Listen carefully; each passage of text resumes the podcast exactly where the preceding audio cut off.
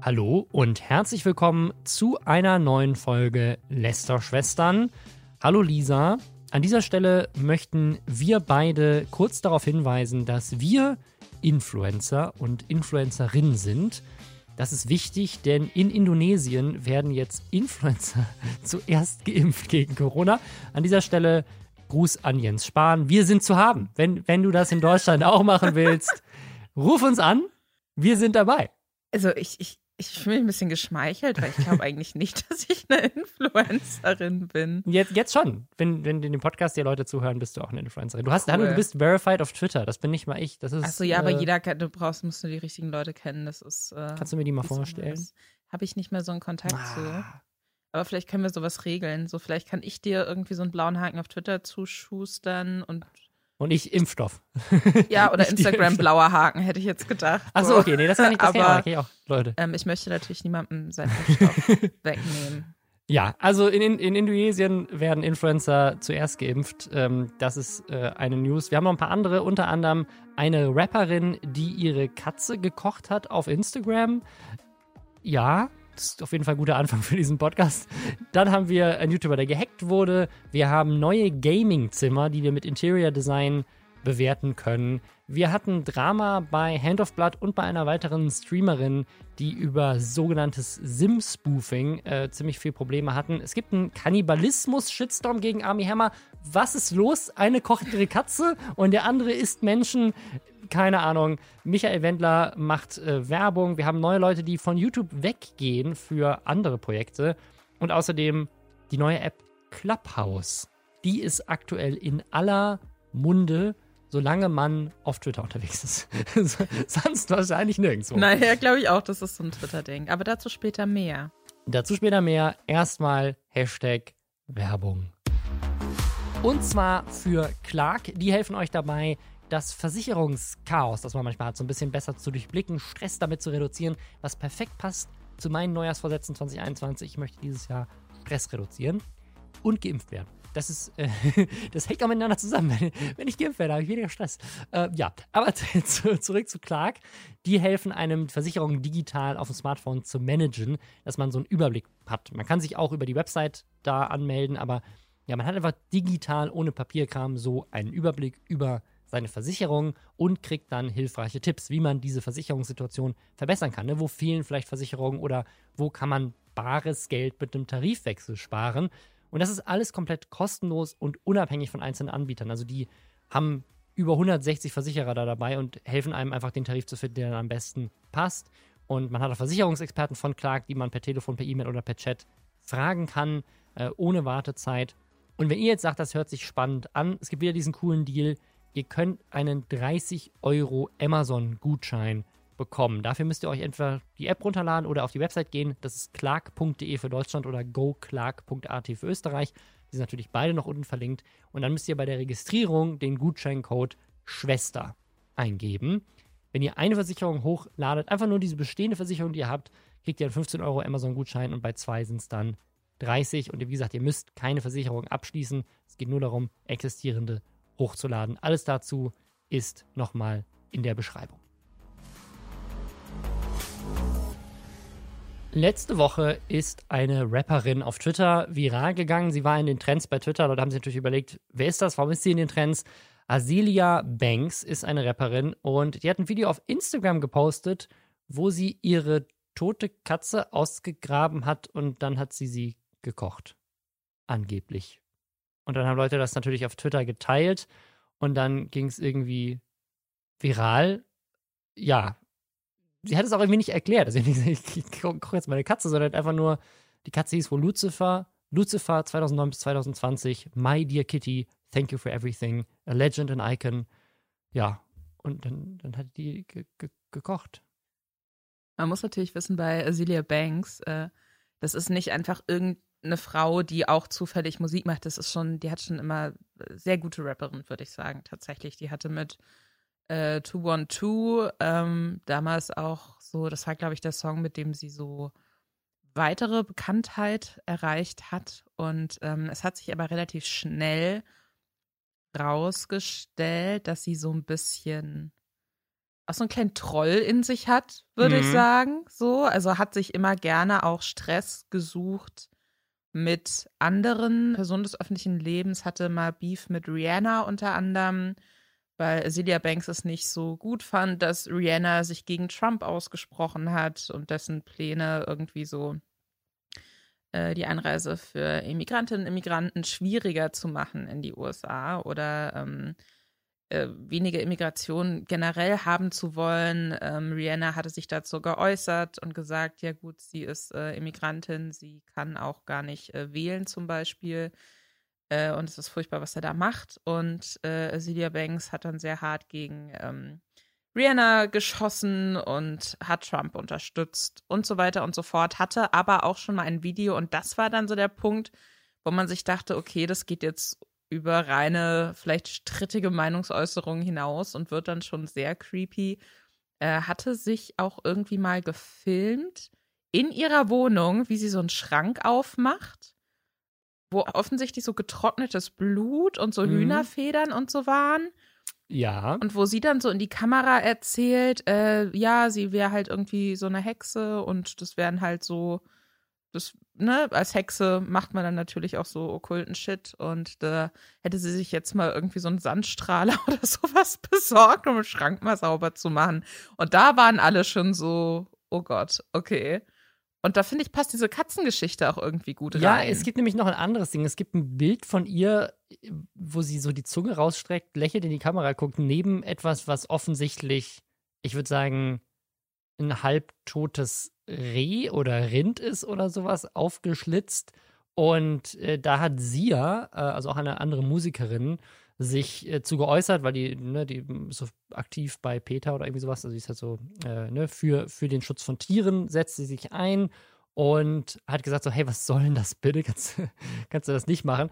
Und dann hat Azelia gesagt, have some fucking respect for my traditional African religion. Ähm, also das, das, das irgendwie wäre was Religiöses, ähm, weil sie ist auch, es ist irgendwie so ein bisschen unklar, weil auf der einen Seite sagt sie, sie ist irgendwie so eine spanische Hexe, also sie benutzt das spanische Wort für Hexerei, aber sagt gleichzeitig, es wäre ihre afrikanische Religion. Ich blick da nicht ganz so durch, ob das jetzt tatsächlich, ob sie quasi wirklich einfach daran glaubt oder ob das ein Trollding ist, dass sie das die ganze Zeit irgendwie so macht. Kann auch für die Aufmerksamkeit sein. Ich weiß es nicht, auf jeden Fall ja. Letzte Woche hat eine Rapperin auf Instagram ihre tote Katze gekocht. Immerhin war die Ta äh, Katze dann schon tot und man, wir wissen jetzt natürlich auch nicht, wie die Katze gestorben ist, aber dadurch, dass sie sie ausgegraben hat, hat sie diese Katze ja nicht irgendwie Sie hat sie wohl schon beerdigt vorher, ne? um sie dann zu kochen. Deswegen finde ich, also was mich äh, an der Geschichte eigentlich am meisten interessiert, ist, warum? Also wie, wie, wie kommt sie so auf die Idee zu sagen, die Katze, die ich ja schon beerdigt habe, grabe ich jetzt wieder aus und koche sie. Ich kenne mich nicht aus mit Religionen, in denen gegebenen oder Kulten oder wie auch immer man es ähm, umschreiben möchte. Ich kenne mich auch mit Hexerei jetzt nicht so aus, ne? Aber wenn ich jetzt davon ausgehe, da geht es dann irgendwie auch um, um Tieropfer oder so, dann glaube ich Punkt eins nicht, dass es dann reicht, sich so eine Rinderhälfte irgendwo beim Metzger abzuholen. Oder dann glaube ich auch nicht, dass es reicht, sie bereits tote Katze Hm. auszugraben. Äh, was uns dann wieder zu diesem ähm, Blutschrank mit den Hühnerüberresten zurückbringt. Ich weiß es nicht. Ich ähm, würde das gerne weiter im Auge behalten. Es macht mir aber auch ein bisschen Angst. Es macht mir ein bisschen Angst, aber passt ja perfekt äh, zu vielleicht ihrem neuen Boyfriend. Wir können sie jetzt einfach über diesen Podcast verkuppeln, denn eine Person, die vielleicht gerne mal mit ihr auf ein Date gehen würde, ist Army Hammer. Army Hammer, ein Schauspieler, den ich zum ersten Mal gesehen habe bei The Social Network, wo er die Winkelwoss-Zwillinge quasi, hat quasi beide gleichzeitig gespielt. Ähm, weiß nicht, wo man den sonst noch Call me so by your name, glaube ich. Call Me By Your Name, genau, da hat er auch äh, sehr, sehr viele gute Reviews für bekommen und ich glaube sogar auch Nominierungen für Preise. Genau, also das war jetzt zuletzt, glaube ich, so sein großer Hit. Und jetzt ist mal wieder irgendeine Art von MeToo-mäßiger Skandal rausgekommen über einen großen Promi, in dem Fall jetzt ihm, aber mit der verrückten Headline Army Hammer ist ein Kannibalist. Kannibale, was ist das richtige Wort? Kannibale ist, glaube ich. Kannibalist ist ja auch, auch Kannibalist klingt dann so, als wäre, weiß es würde das so wissenschaftlich betreiben er oder so. Ja, so halb tut er das auch. Äh, auf jeden Fall hat er eine, eine große Menge an Frauen wohl, die sich auch dazu geäußert haben, die Sachen geleakt haben, wo er Nachrichten geschickt hat und das könnte man natürlich auch faken und das ist natürlich auch das, was äh, dann behauptet wird. Aber es gibt tatsächlich auch eine Sprachnachricht, die, die ich mir angehört habe, die sehr offensichtlich nach seiner Stimme klingt. Und da sagt er halt so Sachen, also jetzt, das ist jetzt aus Nachrichten, nicht aus der äh, Sprachnachricht, aber ich bin 100% ein Kannibale, ich will dich essen, fuck. Das ist aber jetzt äh, irgendwie scary to admit. Ich habe das noch nie zugegeben, ich würde dich gerne essen. Es gibt andere, die sagen, also andere Ex-Freundinnen slash Affären, die sagen, er wollte irgendwie ihr Blut trinken. Er sagt selber, er hätte irgendwie schon mal das Herz von einem lebenden Tier rausgeschnitten und gegessen. Typische Dinge, die man so macht. Und das ist, ähm, ist jetzt die Frage, ist das King-Shaming, Lisa?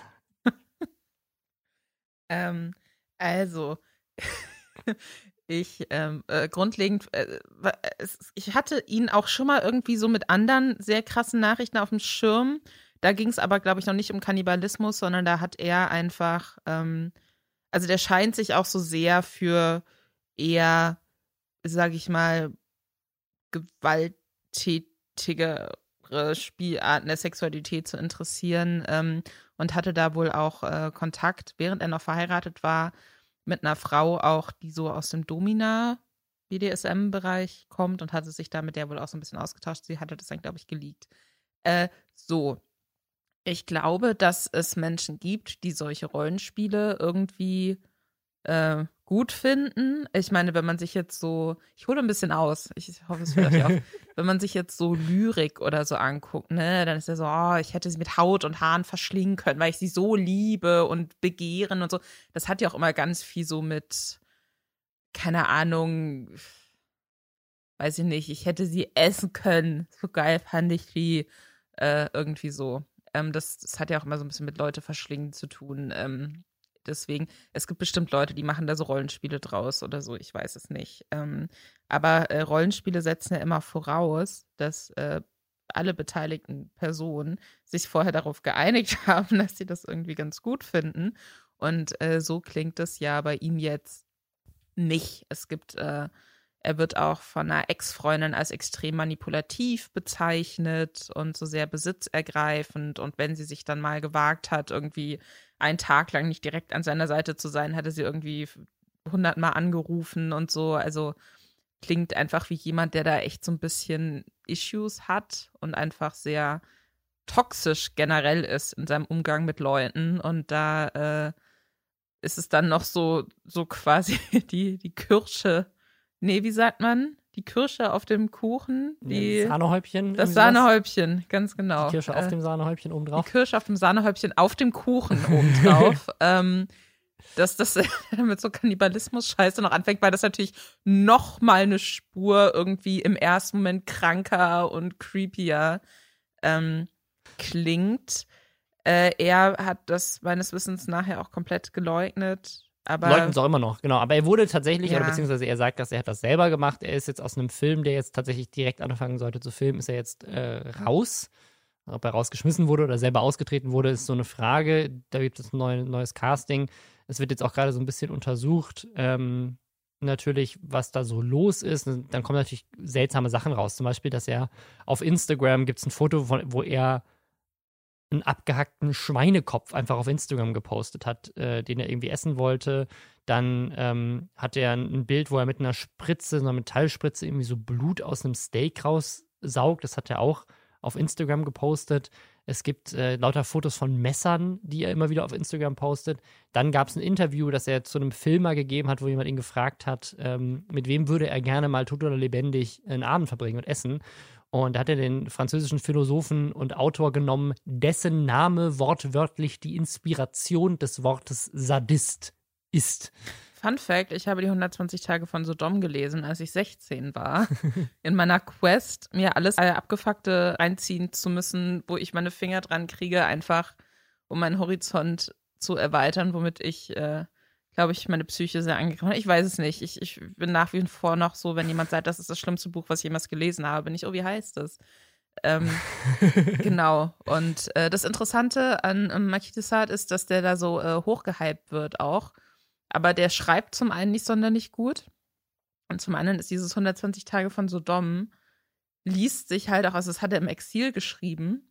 Ähm, und am Anfang sind es noch so ganze Sätze, da geht es irgendwie um so mehrere sehr reiche Männer, die so über allem stehen und sich deswegen alles erlauben können was ja sich mancher Schauspieler sicherlich vielleicht auch denkt. Und ähm, die laden sich so sehr junge Männer und Frauen, eigentlich eher, eher fast Kinder noch, äh, ein da auf ihr, auf ihr Haus, in, ihr, in ihre Villa, wie auch immer, und ähm, zwingen die dann zu zunehmend abgefuckteren sexuellen Akten. Mhm. Also dagegen ist so Two Girls, One Cup, irgendwie, weiß ich nicht, Gummibärenbande so.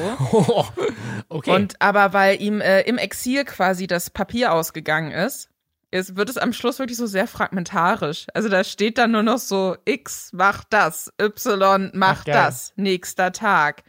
Und äh, wenn man sowas natürlich so, wenn das dann sein Lieblingsautor ist, ich finde, das lässt extrem tief blicken und ich glaube, dass es viele auch so schockiert, weil das halt so ein Pretty Boy ist, ne? Das ist halt so jemand, glaube ich, auch so, wo man sich denkt, ach, hier irgendwie der GQ ist doch, Sexiest Man Alive, sowas in die Richtung. Ja, ja, genau. Und, Jeremy Fragrance. Und so stellt man sich jetzt nicht unbedingt jemanden vor, der, weiß ich nicht, Leuten schreibt, hey, was, wenn ich dir einen C abtrenne und ihn immer bei mir trage? Wie wäre das denn?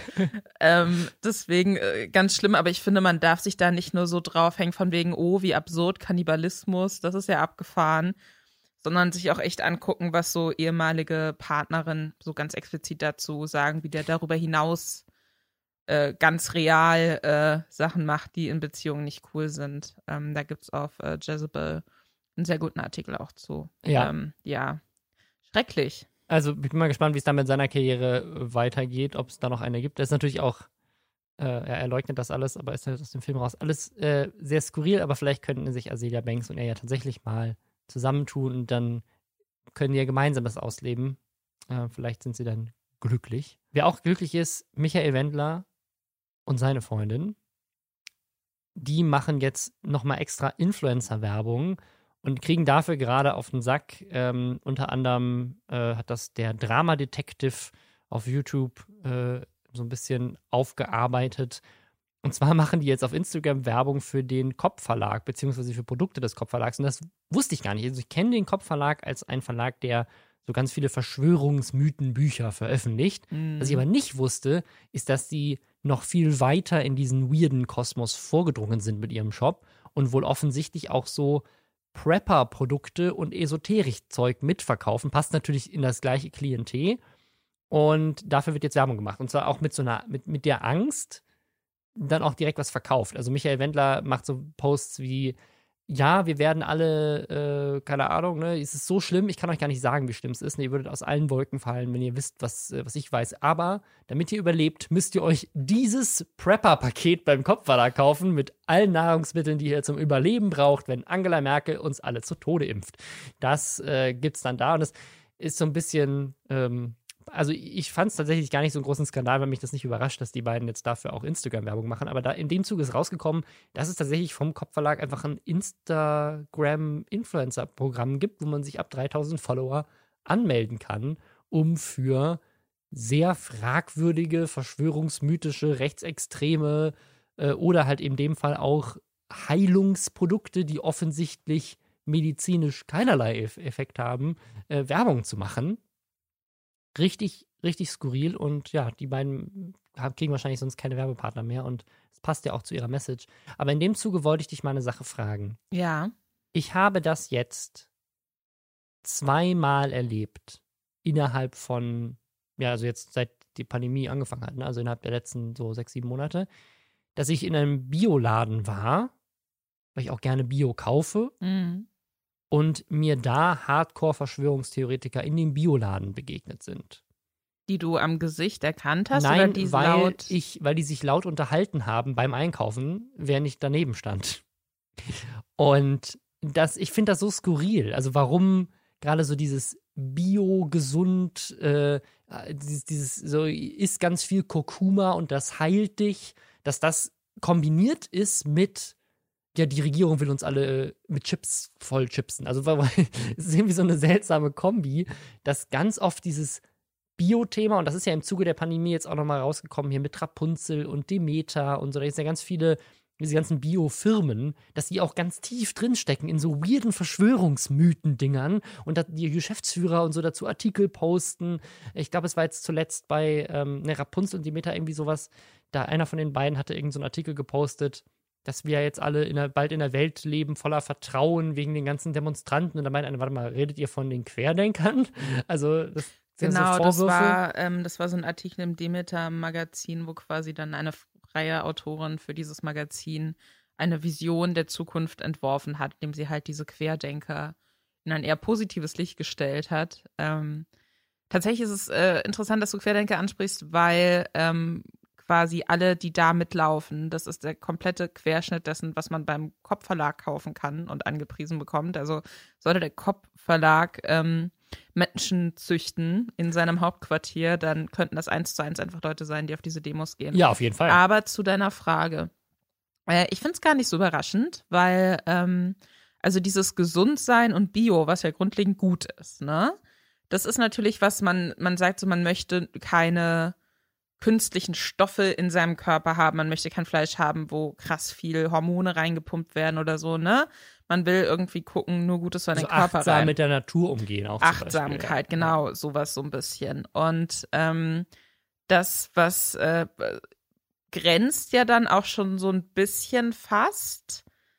Oder das, das holt ja dann auch Leute ab, die gleichzeitig noch einen Schritt weitergehen und sagen, okay, aber dann will ich auch keine, keine Impfstoffe in meinem Körper haben. Weißt du? Also ich glaube da, dass, dass sich da das so ein bisschen trifft. So die Leute, die sagen, ich vertraue der, ähm, keine Ahnung, wissenschaftlich fundierten Medizin nicht. Ich vertraue Pharmaunternehmen nicht. Ich, ähm, ne, Pharmaunternehmen sowieso auch schwieriges Thema, aber so impfen mhm. ist schon gut, sage ich mal, als Nicht-Doktorin, aber Person, die sich dazu ein bisschen was durchgelesen hat. Ähm, ich glaube, das ist so ein bisschen so die Schnittmenge. Nur, dass dann halt jemand wie du zum Beispiel sagst, ich kaufe ein, weil ich gute Lebensmittel haben möchte.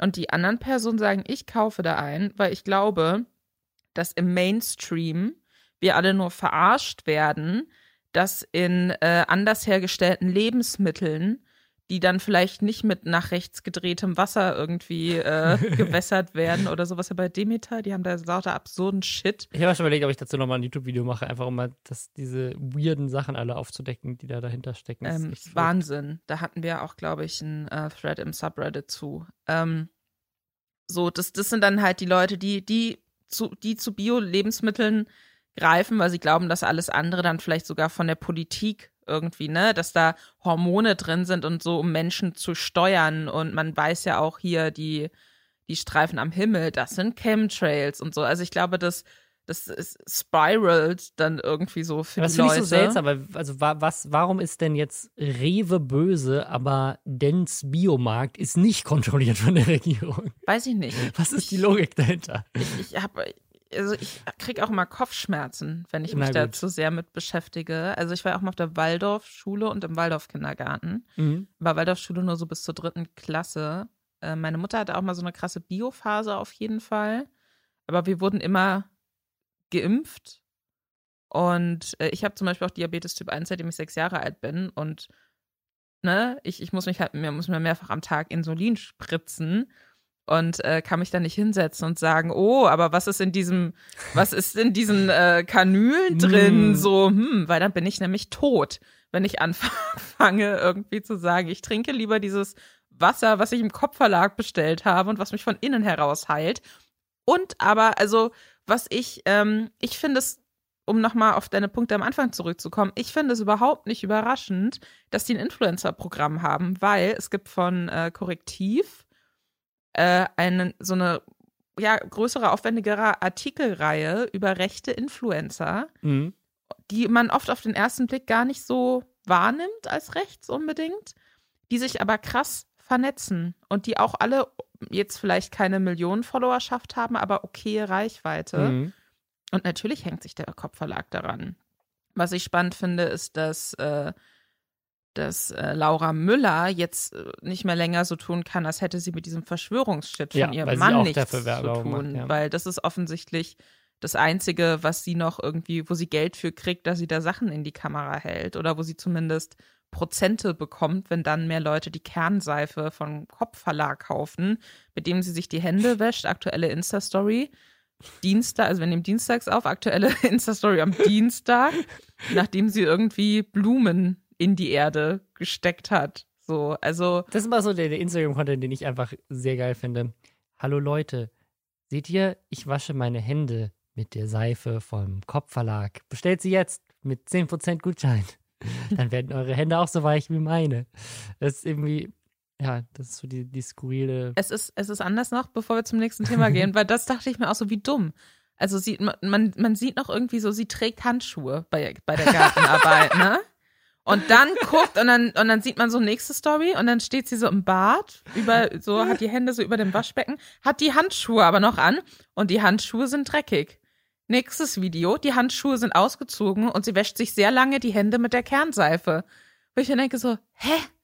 Da mach doch was, womit deine Hände dreckig werden, damit ich verstehe, warum du diese Hände waschen musst. So, das ist komplett. Um den Latexgeruch Absurd. abzuspülen, natürlich. Ach, ja. Ja, ich bin gespannt, was danach kommt. Ich ähm, leider, leider gucke ich alle Ah. Insta-Stories von Laura Müller. Das muss ich wirklich jetzt mal zugeben. Der folge ich auch nach wie vor noch. Da bin ich irgendwie so grausig fasziniert. Ja. Das ist für 120 Tage von Sodom nur anders. ja, ich, ich weiß nicht, also man muss ja auch ein bisschen, muss ja ein bisschen Geld verdienen, weil wie soll sie sich sonst ihr neues äh, 50.000 Euro Gaming-Zimmer leisten? Das ist nämlich jetzt äh, auch wieder eine Sache aus der letzten Woche gewesen. Wir hatten es jetzt schon ein paar Mal. Natürlich klicken sich diese Videos extrem gut, deswegen macht das jetzt jeder. Und das Skurrile ist, dass jetzt letzte Woche wirklich einfach zwei Videos rausgekommen sind, die eigentlich identisch heißen, nur die Summe ist eine andere.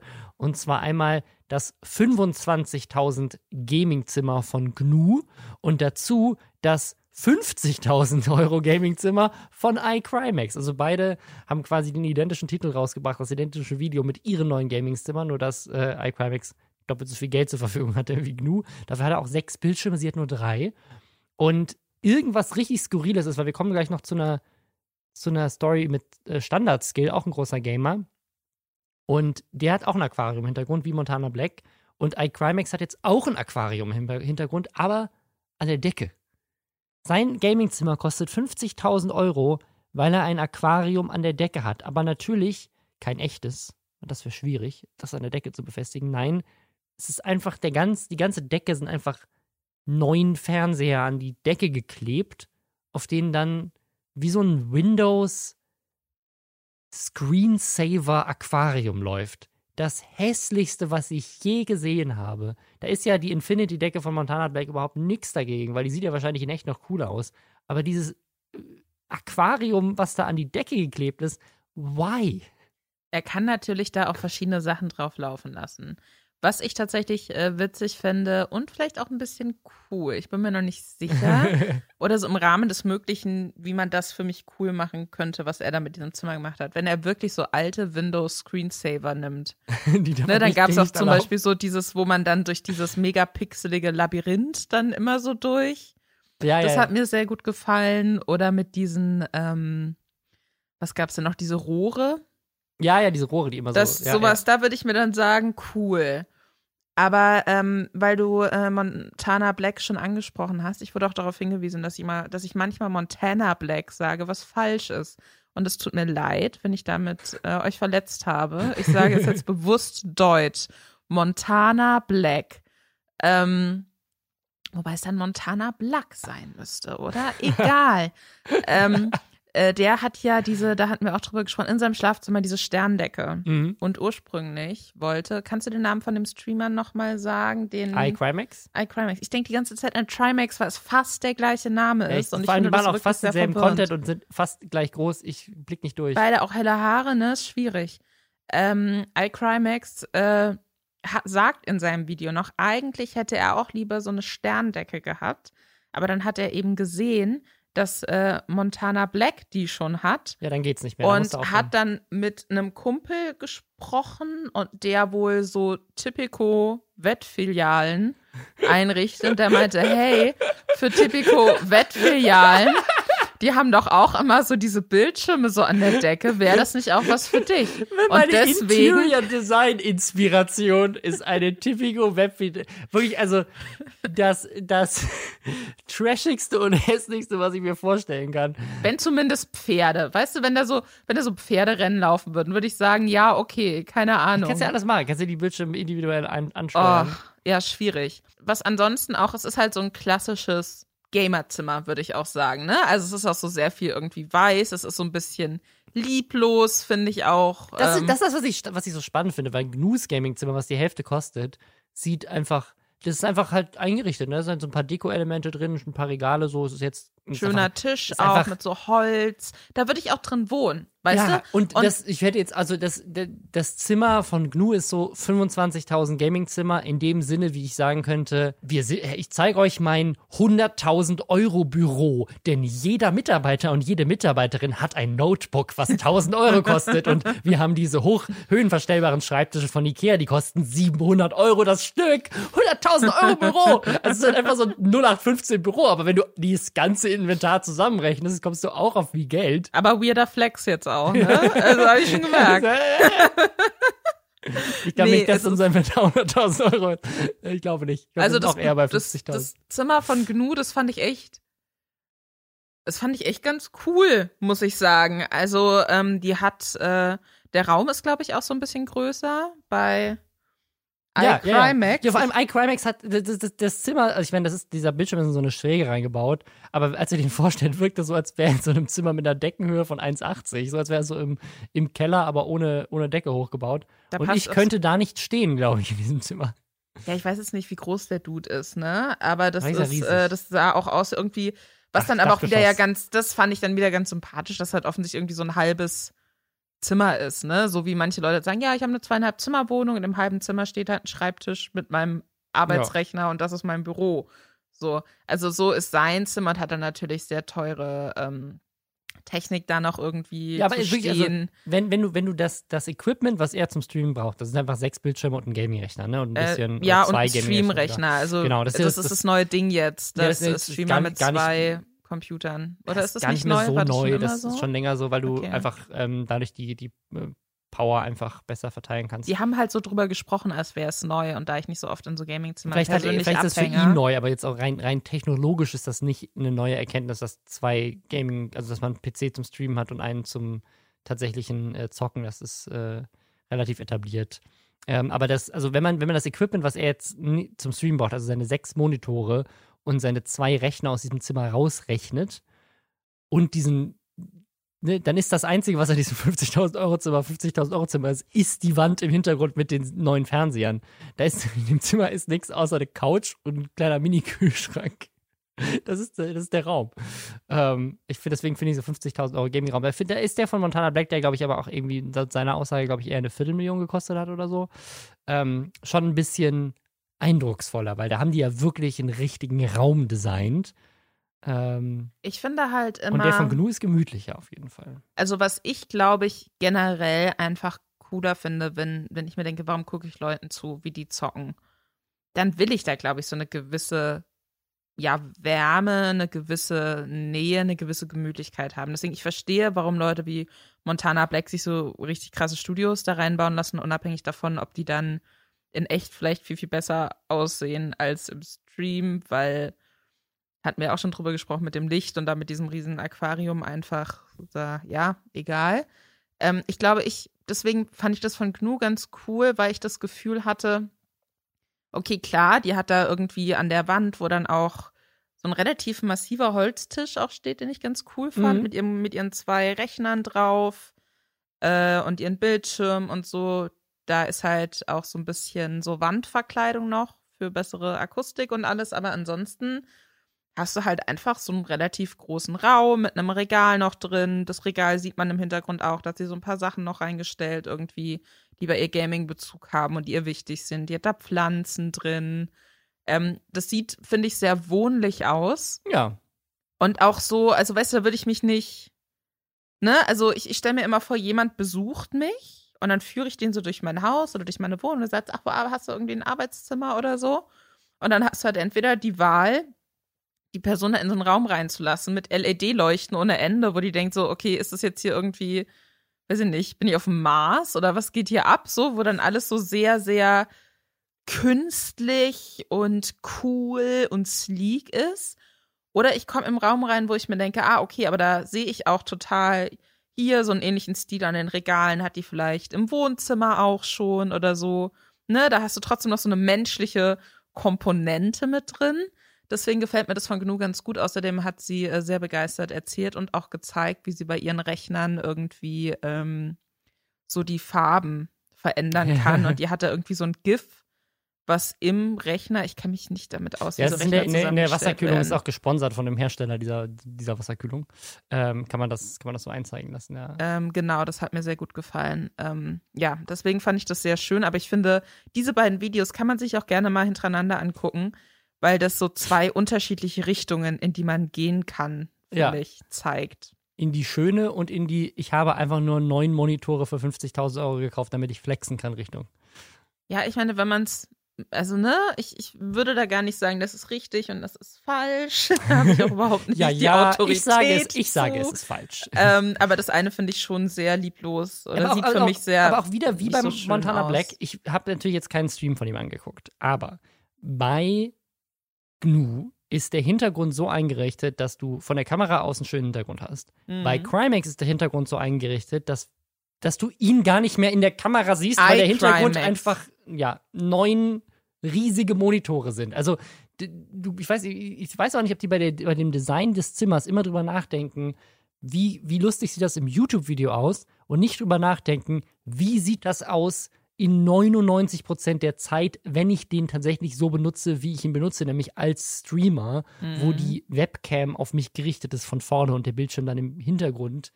Ich, keine Ahnung, ich habe es jetzt noch nicht angeguckt, wie es, aber das, das ist auch das Verrückte beide zeigen nicht, wie ihr Streaming-Setup und Aufnahmesetup dann auch in dem Szenario aussieht, wenn sie es tatsächlich machen, sondern sie zeigen es nur von außen.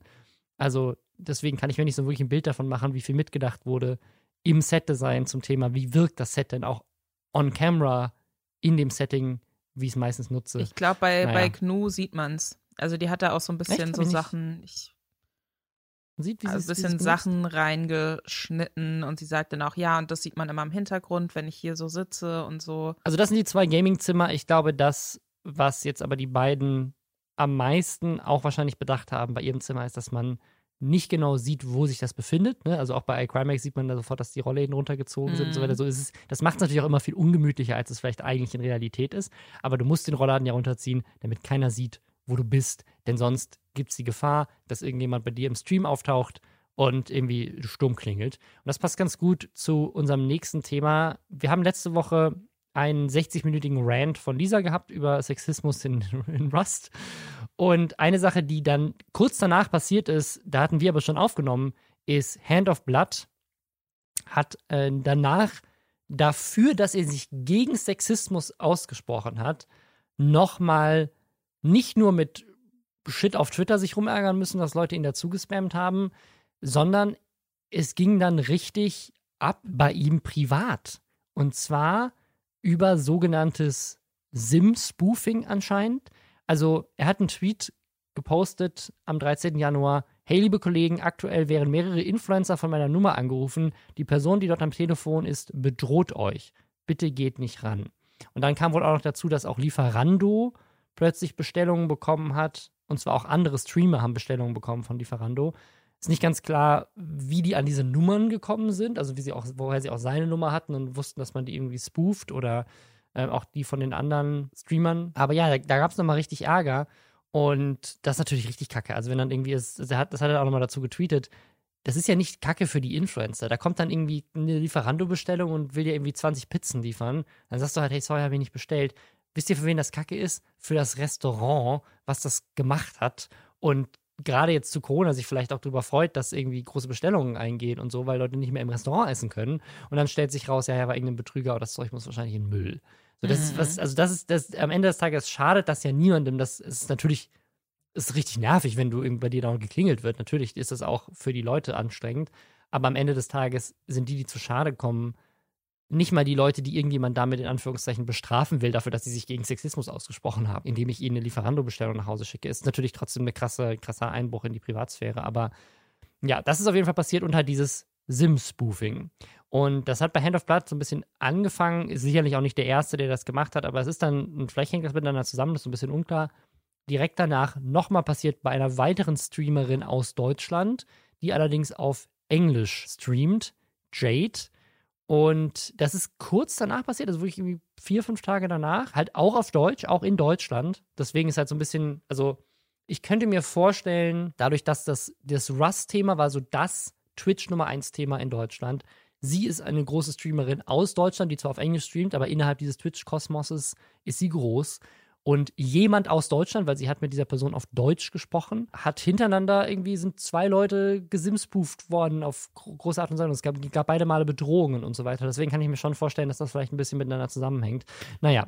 Vielleicht können wir an der Stelle einmal kurz erklären, bevor wir weiter über den zweiten Fall sprechen, was Sim-Spoofing eigentlich ist weil das war mir vorher gar kein Begriff. Im Endeffekt können Leute sich als dich ausgeben und andere Leute dann anrufen und die denken, du bist da jetzt dran. Genau, also die, quasi das, es gibt ja dieses, dieses Caller-ID-System, also dass dein Handy dir sagt, hey, du wirst gerade angerufen von der Person, die dich äh, die du eingespeichert hast in deinem, in deinem äh, Dings oder zeigt halt das Handy, die Handynummer an, die dich gerade anruft. Und es gibt die Möglichkeit, wir sagen jetzt nicht, wie das funktioniert, dass man, wenn man jemandem anruft, so tut, als käme das von einer Nummer. Das gibt es ja bei E-Mail-Adressen in, indirekt auch. Also, dass du so die E-Mail-Adresse mhm. bekommst, dann steht da, haha, die E-Mail ist von Amazon. Und dann guckst du mal genauer hin, dann ist es aber irgendwie Amazon. irgendwas und nicht wirklich Amazon, aber so, dass man, man tut halt so, als würdest du gerade angerufen worden von der Nummer. Und das heißt, wenn ich jetzt Hand of Blood bei mir im Handy eingespeichert habe, taucht bei mir tatsächlich auch Hand of Blood als Anrufer auf. Und das ist halt bei anderen Streamern passiert. Bei ihr war es jetzt noch krasser und da stellt sich auch die Frage, wie haben die das denn auch geschafft, weil du musst ja die Nummer irgendwie kennen. Auf jeden Fall hat sie einen Anruf im Stream bekommen von ihrem Vater. Sie sagt dann auch noch so, also, ähm, ich glaube, die Macht 4, wo sie sich auch einfach so ein bisschen zeigt, ein bisschen mit den Leuten redet. Hatte auch Videos gesehen, wo sie League of Legends spielt oder Yakuza, ich weiß nicht was sie in dem Stream, was, ob das jetzt so ein Special-Stream war oder so, aber sie ähm, entschuldigt sich tatsächlich kurz und sagt, sie musste eben rangehen. Ihr Vater ruft sie an, auf Klar. Englisch noch zu ihrer mhm. Audience und ähm, spricht dann auf Deutsch mit ihrem Vater und ist dann im ersten Moment so, oh, hey Papa, hm. Und dann, man Denkt sieht man in dem die, Moment als Zuschauer, ja. Genau, und sie geht dann auch nicht vom Bild weg oder so, sondern sie bleibt da sitzen und man denkt sich halt, naja gut, die spricht jetzt eben kurz mit ihrem Vater und dann geht's hier weiter. Und dann merkt man aber relativ schnell, dass sie sehr verwirrt ist, weil da offensichtlich Punkt eins nicht ihr Vater dran ist und Punkt zwei und das ist wirklich, ich habe Ausschnitte gesehen von diesem Stream und ich dachte echt, ich muss kotzen. Da sitzt jemand, der ihr sagt, er hätte ihren Vater gekidnappt und wenn sie jetzt nicht im Stream ihre Brüste zeigt, dann äh, schneidet er dem Vater die Kehle auf. Ja. Und dann äh, hat er ihr, also er hat ihr dann auch noch gesagt, dass er, also sie beleidigt natürlich, hat ähm, ihr sogar gesagt, dass er weiß, wo sie wohnt, also er hatte auch ihre Adresse und hat natürlich nicht ihre Brüste gezeigt und dann hat er sogar gesagt, ich habe ihn jetzt umgebracht, ich habe ihn getötet. Deswegen, weil sie hatte, sie war, hat da echt noch mega smart reagiert, weil sie sagt, okay, kann ich kurz mit meinem Vater ja, sprechen? Ja. Also das fand ich Wahnsinn, dass die in dem Moment noch irgendwie so schnell geschaltet hat und sich dann irgendwie dachte, okay, kann, die hatte da wohl davor auch schon Probleme mit einem Stalker und hatte dann, glaube ich, auch erstmal noch so den Moment, okay, vielleicht werde ich hier gerade verarscht, keine Ahnung. Aber wenn man nicht weiß, dass das technisch möglich ist genau. und du kriegst einen Anruf von, dein, von dem Handy deines Vaters, dann glaubst du natürlich im ersten Moment erstmal, ja. irgendwie muss er den ja haben, weil wo hätte er sonst das Handy her? Voll. Und, äh, und fragt dann immer, okay, aber kann ich, kann ich mit meinem Vater eben sprechen? Ja bevor sie da weiter irgendwie mit dieser Person spricht. Und dann muss der wohl zu ihr gesagt haben, so klang das zumindest, weil sie auf Twitter dann einen Post gemacht hatte, wo sie nochmal erklärt, was da eigentlich abgelaufen mhm. ist. Dass dieser Typ am Telefon dann meinte, ja, nee, sie kann nicht mit dem Vater sprechen, er hätte den schon umgebracht. Und dann sieht man halt, das war so ein bisschen wir zusammengeschnitten, das ähm, Video, was ich dazu gesehen hatte, das fand ich auch sehr komisch anmoderiert. Das war so ein YouTube-Kanal, der offenkundig nicht von ihr betrieben wurde, sondern von irgendjemand anderem, der kann irgendwas so Highlights. Und da waren dann auch immer so wilde Schnitte drin und dann stand da zwischenzeitlich auch immer mal wieder so LOL oder so, als wäre das gerade eine lustige Situation, was es offensichtlich nicht ist, haben sich die Leute in den Kommentaren auch krass drüber aufgeregt.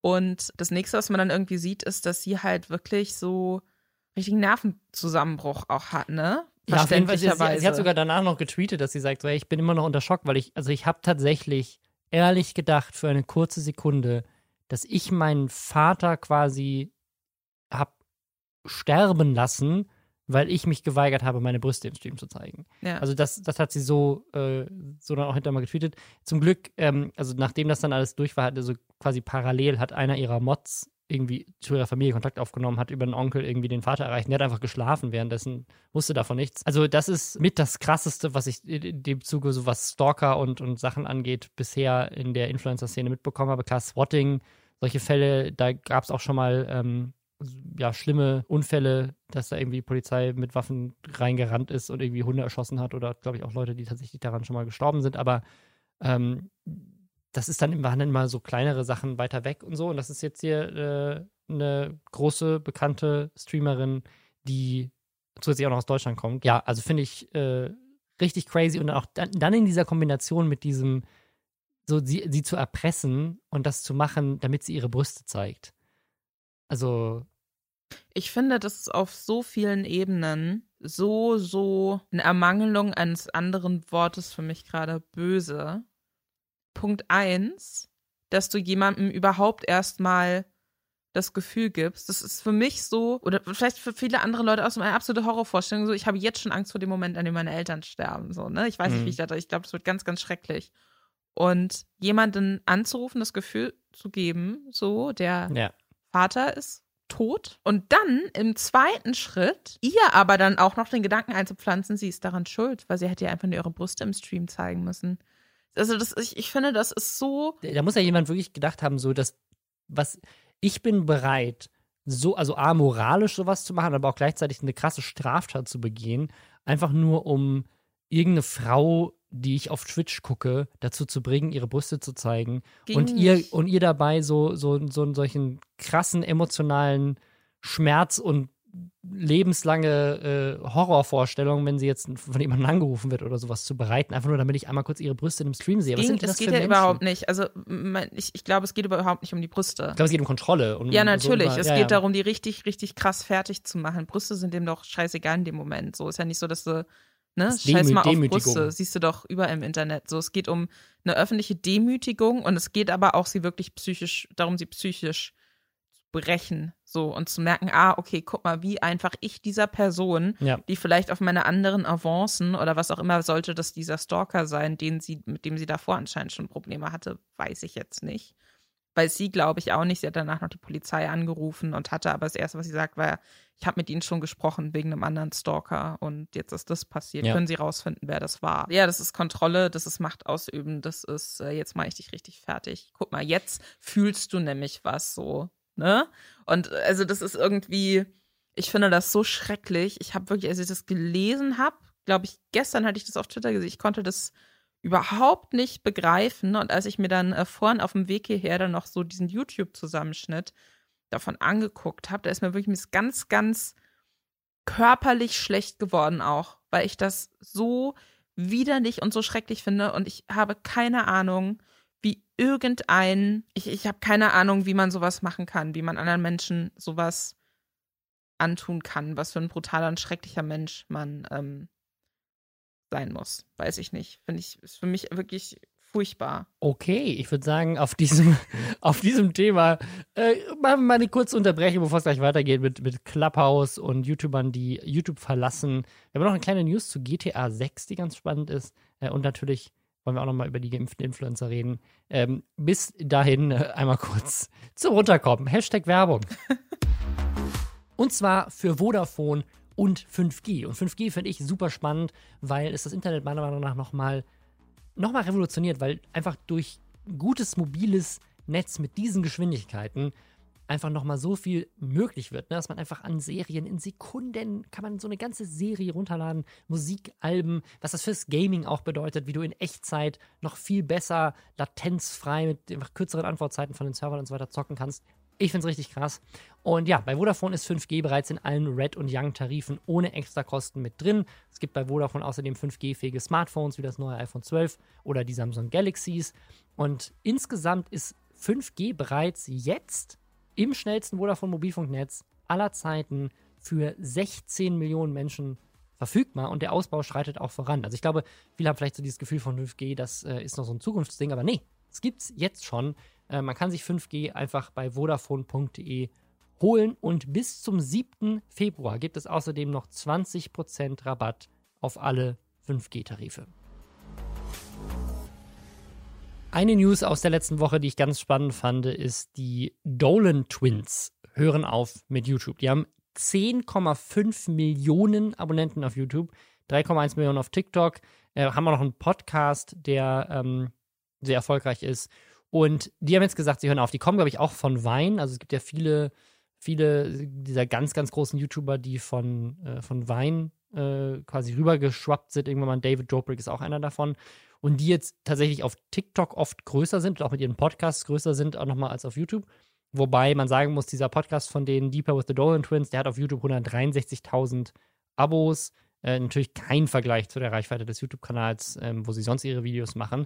Die sind beide auch erst 21 und sagen jetzt quasi, wir hören auf mit YouTube, weil wir uns auf andere Projekte fokussieren wollen. Der Podcast wird es so weitergeben, es wird auch weiter auf YouTube geben und sie werden auch weiterhin auf TikTok unterwegs sein.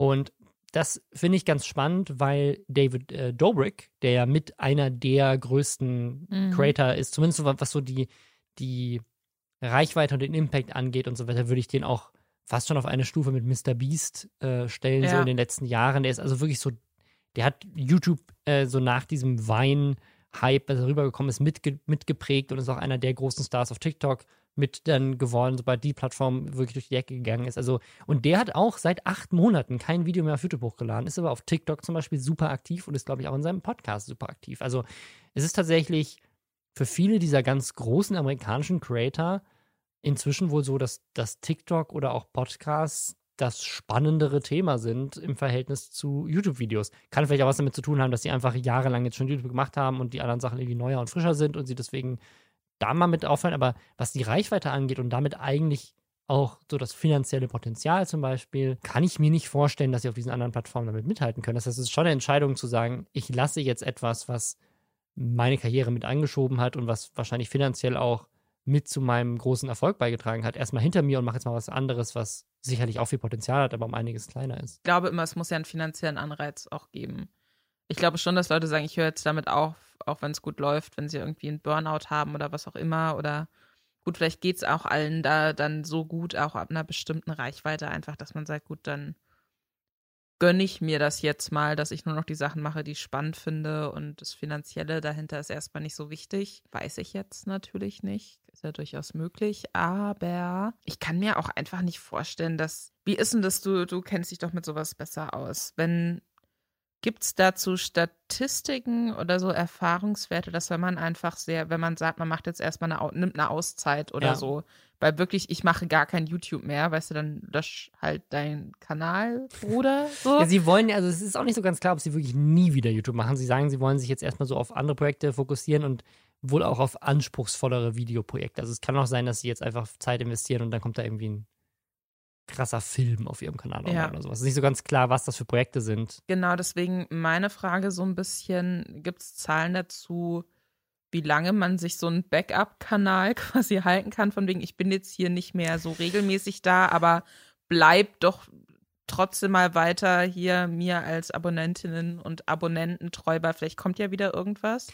Springen da viele Leute ab, weiß man das? Oder wird man dann einfach nur vom, oder nur in Anführungszeichen, vom YouTube-Algorithmus bestraft dafür? Also ich würde sagen, das hat sich in den letzten Jahren auch geändert. Also es gab auf jeden Fall mal eine Zeit, wo YouTuber das sich, glaube ich, gar nicht erlauben konnten. Also wo auch allein in Urlaub zu fahren schon eine richtig dumme Idee war, weil du das mhm. wirklich messbar hinterher gemerkt hast, wie krass die Zahlen runtergehen, dass du erst erstmal reaktivieren musst wieder. Aber dann gibt es auch andere Beispiele, wie zum Beispiel MyLab, die im letzten Jahr ja eine relativ lange Auszeit hatte, weil sie erstmal Elternzeit genommen hat, ein Kind mhm. bekommen und ist dann zurückgekommen mit ihrem Corona fängt gerade erst an Video, was sofort ultra viral eingeschlagen ist. Das war das erste Video, glaube ich, was sie hochgeladen hat nach, nach ihrer Babypause ähm, oder mit eins der ersten. Und dann hat sie ein viel stärkeres Wachstum äh, im letzten Jahr hingelegt als je zuvor und ist damit halt richtig durch die Decke gegangen nach einer sehr langen Pause. Und auch mein Kanal ist ja ein Kanal, wo ich extrem nicht das mache, was man eigentlich machen sollte, äh, nämlich völlig unregelmäßig einfach mal so im Durchschnitt ein, ein Video im Monat hochladen und auch mal länger irgendwie ein paar Monate nichts äh, hochzuladen mhm. und so. Und das würde eigentlich jede gängige Expertenmeinung und auch das, was YouTube selber sagt, würde dem eigentlich widersprechen. Aber ich habe auch schon mal mit Leuten tatsächlich von YouTube gesprochen, die mit einem Algorithmus programmieren. Und die haben mir gesagt, dass eigentlich der Algorithmus Sachen nicht vergessen sollte. Ja, das kann natürlich mal passieren, dass über ne, über einen Zeitraum von, glaube ich, so sechs Monaten oder sowas, sind, da ändern sich schon Sachen und werden Sachen geupdatet und so, aber eigentlich sollte der Empfehlungsalgorithmus sich gemerkt haben, welche Leute in der Vergangenheit viel interagiert haben mit meinem Content und das würde denen ausgespielt werden, egal ob ich das jetzt diese Woche mache oder in einem halben Jahr, sollten die gleichen Leute, die halt viel Engagement auf dem Kanal gebracht haben und die auch viel dadurch mit YouTube interagiert haben, theoretisch auch das noch angezeigt bekommen. Mhm. Wurde mir so von YouTube gesagt. YouTube hat auch letztes Jahr weil eben viele Influencer sich beschwert haben und gemeint haben, so, ich kann keine Pausen machen. Ich, ne, da kommt ja dieses YouTuber-Burnout auch ein bisschen her, weil alle das Gefühl haben, so, ich muss wöchentlich releasen. Das heißt, wenn ich zwei Wochen Pause machen will, muss ich in den zwei Wochen davor und danach doppelt so hart arbeiten und dann kann ich mir den Urlaub auch direkt sparen. Da haben sich tatsächlich Leute auch zu geäußert und auch YouTube gegenüber zu geäußert und hat YouTube gesagt, so, hey, hier sind ein paar Daten, die zeigen, Pausen sind okay. Und dann haben sie Kanäle rausgepickt, die tatsächlich längere Pausen gemacht haben, wo gezeigt wurde, dass tatsächlich eine Pause dem Kanal oft gut getan hat. Und ich glaube, es gibt auch andere Beispiele, wie zum Beispiel einen, einen Ninja, jetzt wenn man jetzt Twitch sich anguckt, der ja zu Mixer gewechselt ist, da einiges an seiner Reichweite verloren hat. Und dann kam er zurück zu Twitch. Das war jetzt nicht Jahre später, das war mehr so ein Jahr später, aber mhm. auch da wurde so eine Rückkehr heiß erwartet. Also ich glaube, wenn man groß genug ist und so wirklich so einen Kultstatus als Influencer schon hat. Also wenn jetzt Mr. Beast sagen würde, ich mache mal ein halbes Jahr Auszeit und dann würde er mit, mit der Power, mit der er hinter seine Videos steckt, in einem halben Jahr sagen: So, ich bin zurück, nächste Woche geht's weiter. Ich glaube, das würde ihm wahrscheinlich wachstumstechnisch mehr bringen, als in den sechs Monaten Videos hochzuladen. Er wird zwar in der Zeit kein Geld verdienen, aber ich glaube, dieser Hype, dass ein beliebter Creator oder beliebte Creatorin zurückkehrt, das kann auch damit beitragen, dass tatsächlich was wieder durch die Decke geht. Also deswegen glaube ich nicht, dass es ein Problem ist, vor allem, weil die beiden ja auch noch in ihrem Podcast oder auf TikTok und so weiter auch nochmal eine andere Reichweite haben und die auch dann in Zukunft vielleicht weiter wächst und die, die dann wieder nutzen können, um dann den Kanal wieder zu reaktivieren durch, durch irgendwie externen Traffic und so. Deswegen würde ich sagen, es ist heutzutage weniger schädlich, aber ich glaube auch, 20 Jahre kannst du das jetzt, kannst du das jetzt nicht ja. machen. Und ich fände es auch zum Beispiel, ich, was ich fände es super spannend, mal zu sehen, was würde passieren, wenn YTT morgen ein Video hochladen würde. Einfach so, hey, wir sind wieder da, YTT ist zurück. So, ich glaube, das würde schon einen gewissen Buzz erzeugen, aber gleichzeitig ist der Kanal schon so lange nicht mehr aktiv, dass wahrscheinlich ein Großteil der Abonnenten, das ist nicht ein Großteil, aber ein großer Teil der Abonnenten inzwischen das Passwort vergessen hat oder gar nicht mehr so oft auf YouTube ist oder tatsächlich auch den Kanal aktiv deabonniert hat. Ähm, ja. das passiert ja auch, wenn Sachen, äh, wenn Leute mal so ihre Abos aufräumen und so. Und deswegen könnte ich mir schon vorstellen, dass, ähm, äh, dass das nicht mehr passiert. Wir haben tatsächlich mal drüber nachgedacht hier äh, mit dieser Firma. Ähm, wir haben ja früher äh, für Mediakraft diese Kanäle Was geht ab und Excalibur mhm. gemacht. Und das war so ein Nerd-News-Kanal und ein äh, ganz normaler News-Kanal für, für junge Menschen. Wir haben darüber nachgedacht, die Mediakraft abzukaufen, weil die nicht mehr genutzt werden von Mediakraft. Äh, seit Jahren schon nicht mehr. Und wir gedacht haben, so, hey, wir könnten die einfach selber wieder reaktivieren, vielleicht auch mit ähnlichen Teilen des Teams und so da haben wir mal drüber nachgedacht, das war jetzt auch schon wieder Jahre her, aber und haben uns dann aber am Ende dagegen entschieden, weil wir die Angst hatten, na gut, die Kanäle haben zwar immer noch 200, 300.000 Abonnenten, aber das sind halt Leute, die jetzt auch schon seit Jahren kein Content mehr bekommen haben und die vielleicht auch gar nicht mehr Bock drauf haben, weil sie sich auch selber weiterentwickelt haben mhm. oder diese Art von Unterhaltung, die dieser Kanal denen mal gegeben hat, kriegen sie jetzt woanders. Sie haben sich natürlich irgendwie diesen, diesen, diese Lücke irgendwie anders gefüllt äh, und deswegen würde man da vielleicht im Zweifel jetzt Geld und Energie reinstecken in irgendwas, wo es vielleicht sogar sinnvoller wäre, einen Kanal von Null aufzubauen, als einen existierenden Kanal zu reaktivieren. Es gibt aber auch andere Beispiele, zum, zum Beispiel Follow Reports, der Kanal von Funk, bei dem ich auch dabei bin, der hat so mehrere Relaunches durchgemacht. Der war erst Dena-Moderator, also Felix von dann äh, Reist, dann Jodie Calussi und dann wurde es mit uns drei Moderatoren, Moderatorinnen, die jetzt den Kanal machen, ähm, zum vierten Mal gelauncht. Da hatte der, glaube ich, 50.000 Abonnenten und davon war, kamen die meisten damals noch von Felix von der Laden. Und da dachten auch, ja, mich eingeschlossen eigentlich die meisten, dass wir gedacht haben, so, ja, wir wissen nicht genau, ob das nochmal durchstartet, weil die meisten Abonnenten auf dem Kanal wollen Felix von der Laden. Und jetzt kommen da irgendwelche drei neuen Gesichter, die die vielleicht gar nicht kennen, Mhm. machen teilweise auch anderen Content. Das wird sich doch keiner mehr angucken. Und das hat aber super funktioniert. Hat ein bisschen gedauert, aber der Kanal hat direkt sich dann dadurch erholt und ist jetzt ja sehr gesund weitergewachsen. Also ich glaube, am Ende des Tages äh, kann man mit gutem, regelmäßigem Content, der auch vom, vom Algorithmus gepusht wird, auch einen toten Kanal wieder reaktivieren. Äh, auch nach langer Zeit. Also deswegen, ja, keine Ahnung. Das wird jetzt viel YouTube-technisch gesehen. Ich würde noch eine Sache kurz ansprechen, auch zu diesem Thema, weil ich sie, glaube ich, vor zwei Folgen gedroppt habe und dann wurde ich auf Reddit darauf hingewiesen, dass wir vergessen haben, sie dann noch zu erzählen. Und zwar ging es um Sarazar. Wir haben nämlich letzte Woche ja gesprochen ähm, über auch andere YouTuber. Herr Bergmann war einer davon, die so gesagt haben, ich mache jetzt erstmal eine Pause. Sarazar hat Sorry an Herr Bergmann übrigens. Ich, es hat euch äh, alle sehr wütend gemacht. ähm, mich interessiert es weiterhin nicht. Ich glaube, es ist sehr aufwendig, das haben wir auch noch gesagt. Mich, interessiert es weiterhin nicht inhaltlich. Es wären keine Videos, die ich mir angucke. Er hat natürlich jedes Recht der Welt, eine Pause zu machen. Aber wenn ihr euch da jetzt sehr angegriffen von Gefühl habt, es, tut mir, es tut mir leid. Ich fand das eine Video sehr unsympathisch. da, dabei bleibe ich. Aber ich, ich hasse Herr Bergmann nicht. Äh, Props für die Arbeit. Ähm, Okay. Jetzt habe ich alle, jetzt hab ich alle wieder lieb. sagen. Ist okay. Würde Genau. ihm auch zuwinken vielleicht auf offener Straße.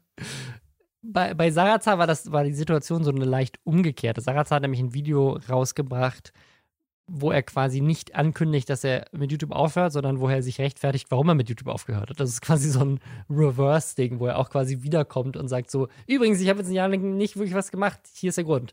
Und auch da erklärt er, dass er tatsächlich sich jetzt auf andere Projekte fokussiert hat. Und das ist aber ganz spannend, weil es so ganz anders ist als bei diesen anderen Leuten, die sagen, ich mache jetzt irgendwie Ne, bei Jero war das neulich auch so, dass er meinte, so, ich höre komplett auf YouTube, ich mache was ganz anderes. Ich Mhm. komplett raus aus der Öffentlichkeit und mache vielleicht mal ab und zu ein Hörbuch mit meiner Stimme oder so.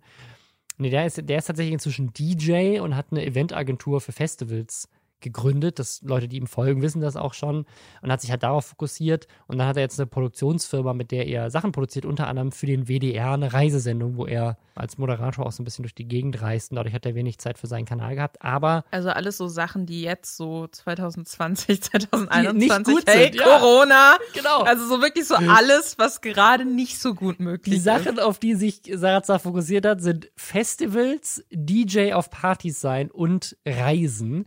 Ähm, das ist, also, der, wenn, er, wenn er noch gleichzeitig ein Hotel und, und ein Restaurant aufgemacht hätte, hätte er, die, hätte er es geschafft. Aber ähm, ja, deswegen, deswegen, also letztendlich war es eigentlich mehr so ein Video, wo er sagt: so, hey, ich habe diese geilen Projekte, die ich jetzt mache und die ne, finde ich auch toll. Also finde ich geil, dass er da ähm, seine Leidenschaft so gefunden hat. Aber er sagt so, ich komme jetzt ehrlich gesagt gerade wieder ein bisschen zurück zu meinem Kanal und es wird wieder was kommen. Wahrscheinlich mit aus dem Grund, weil er eben da nicht mehr groß immer Sachen machen kann. Also mal gucken, wie lange es jetzt noch andauert, aber demnächst vielleicht. Aber das bringt uns auch gut zu dem Thema, was wir am Anfang schon mal angerissen haben. Vielleicht können wir es noch einmal weitermachen. Und zwar Indonesien. Was ich nicht wusste, ist eines der bevölkerungsreichsten Länder der Welt. Ganz viele Leute leben in Indonesien anscheinend. Also ein großes, großes Land. Und das impft jetzt Influencer mit unter anderem zuerst. Unter anderem einen Schauspieler, der hat 50 Millionen Follower Crazy. auf Instagram. Also 49,5 Millionen. Und der ist mit einer der ersten, der jetzt geimpft wurde, um damit natürlich so ein bisschen Werbung zu machen fürs Impfen. Und das fand ich sehr spannend und möchte mich an dieser Stelle, habe ich am Anfang schon gesagt, gerne dazu anmelden, dass ihr mich auch impft, bitte. Ich bin auch ein Influencer. Ich muss sagen, es wundert mich aber auch nicht. Also gut, Punkt eins, man kann sich natürlich auch sagen, ja, vielleicht auch wenn sie, die sich davon irgendwie, wenn Influencer sagen, hey, ich habe mich impfen lassen, alles cool und endlich kann ich mich freier bewegen oder habe nicht mehr so viel Angst, mich mit Corona anzustecken oder was auch immer. Vielleicht erhoffen die sich davon, dass die Bevölkerung de dem gegenüber auch offener ist. Ne? Kann ja sein. Absolut. Also ich glaube, dass das, dass das genau das Problem ist. Also und ich, gleichzeitig denke ich bei Indonesien aber auch immer an Influencer, aber Bali ja eine der indonesischen Mhm. Inseln ist. War auch schon mal auf Bali übrigens. War sehr schön. Aber da hängen ja auch ständig Influencer ab. Ja. Also deswegen wundert mich dann auch wieder gar nicht. Vielleicht ist es, ist Indonesien auch eines der bevölkerungsreichsten Länder der Welt, weil da so viele Influencer ständig vielleicht. Ist hinreisen. ja über, über 260 Millionen Einwohner. Mhm. Ich hätte das jetzt auf der Karte mehr so als so kleine Aber Inselgruppe doch- verortet, aber ja, es ist aber die riesig. sind ja auch zum Teil gar nicht so, so klein, die Insel, ne? Nö, nö. Äh, deswegen, also ich, ne, das, ich habe Erdkunde-Leistungskurs gehabt in der Schule übrigens. ich hatte mal eine 5 in Erdkunde. Aber das, ähm, das ist auf jeden Fall da der Fall. Und ich, es gab ja tatsächlich Influencer-Werbung für die Corona-App. Und ich fände es sehr ethisch spannend. Weil ja auch, also es gab ja immer jemals so Debatten, auch in den USA habe ich das gesehen, in Kanada war das, glaube ich, auch so, dass die Frage war, so impfen wir Staatsoberhäupter zum Beispiel, ne, damit die geschützt sind, weil wir müssen ja auch für deren Sicherheit sorgen. Mhm. Aber gleichzeitig wären sie vom Alter her nicht in der Risikogruppe. Ähm, dann war aber die, die umgekehrte Sache so, okay, wenn wir die Leute im Kongress zum Beispiel nicht impfen, dann kommen wir die Impfgitter und sagen, aha, seht mal da, die lassen sich nicht impfen, also ist der Impfstoff noch nicht sicher. Und im Zuge dessen vielleicht auch eine ganz spannende ethische Frage so, macht es Sinn, Influencer und Influencerinnen zu impfen, obwohl die auf jeden Fall nicht aufgrund ihres Influencertums an der ersten Stelle der Kette stehen sollten. Im Gegenteil. Aber gleichzeitig wäre es wichtige Werbung fürs Impfen. Aber dann stellt sich auch wieder die Frage, lasse ich mich eher impfen, weil ich gesehen habe, dass Caro Dauer sich hat impfen lassen. Vor allem lassen sich die Leute, die relativ weit oben stehen, auf äh, müssen zuerst geimpft werden, sind das Leute, die sich von Caro Dauer unbedingt beeinflussen lassen. Also wenn ich jetzt eine Großmutter hätte, wo man sagt, okay, das, die wäre eine der ersten aus verschiedenen Gründen, die geimpft wird, und die hätte da irgendwie Probleme damit, die würde nicht sagen, oh, Influencer XY, Montana Black hat in seinem letzten Twitch-Stream gesagt. Gut, aber können wir, können wir, also ich möchte gerne an dieser Stelle dafür sorgen, dass Montana Black, da kommt jemand vorbei und impft ihn live im Stream. Ich find's geil. Ich find's gut. Nein, aber also weißt du, worauf ich hinaus will? Ich weiß halt nicht, ob, ähm, wenn wir uns jetzt angucken, wonach in Deutschland gerade entschieden wird, wer irgendwie schon Impfstoff bekommt und wer nicht, ob man damit Influencern, so wie wir uns jetzt Influencer vorstellen, ob man damit wirklich okay, das heißt, die Leute abgreift, ne, die, die auch tatsächlich jetzt geimpft werden können. Okay, aber das heißt, was wir eigentlich jetzt konzipieren müssen, und das ist jetzt ein Pitch, den, ne, das ist zum Wohle der Gesellschaft, deswegen darf den jetzt jeder klauen mein Aber Vorschlag. ihr könnt trotzdem auch Geld überweisen. Ihr könnt auch Geld, trotzdem gerne. Mein Vorschlag. Ähm, ich würde das auch produzieren. ARD, ZDF, 20.15 Uhr. Günther Jauch, Barbara Schöneberger und Thomas Gottschalk impfen sich gegenseitig. Dann sind alle Omas sofort mit dabei. Die große Impfquiz-Show. Oh, ich kann, ich kann, stell mir auch schon vor, welches Outfit würde Thomas Gottschalk tragen. Das ist immer meine größte, sobald ich weiß, Thomas Gottschalk tritt wieder irgendwo auf, ich bin so aufgeregt, was er wohl anziehen wird. Vielleicht irgendwie so ein, so ein Glitzeranzug und der hat dann aber so eine kleine Klappe am Arm und die kann man aufmachen. Und dann ist so ein Teil ja. des Oberarms freigelegt und dann kommt da dann die Spritze rein. Äh, Fun Fact, als ich damals auf Bali war, davor musste ich äh, mir auch ordentlich äh, noch Impfungen Also ich dachte, du hast Thomas Gottschalk auf Bali getroffen. Äh, das wäre schön gewesen. Nee, nee.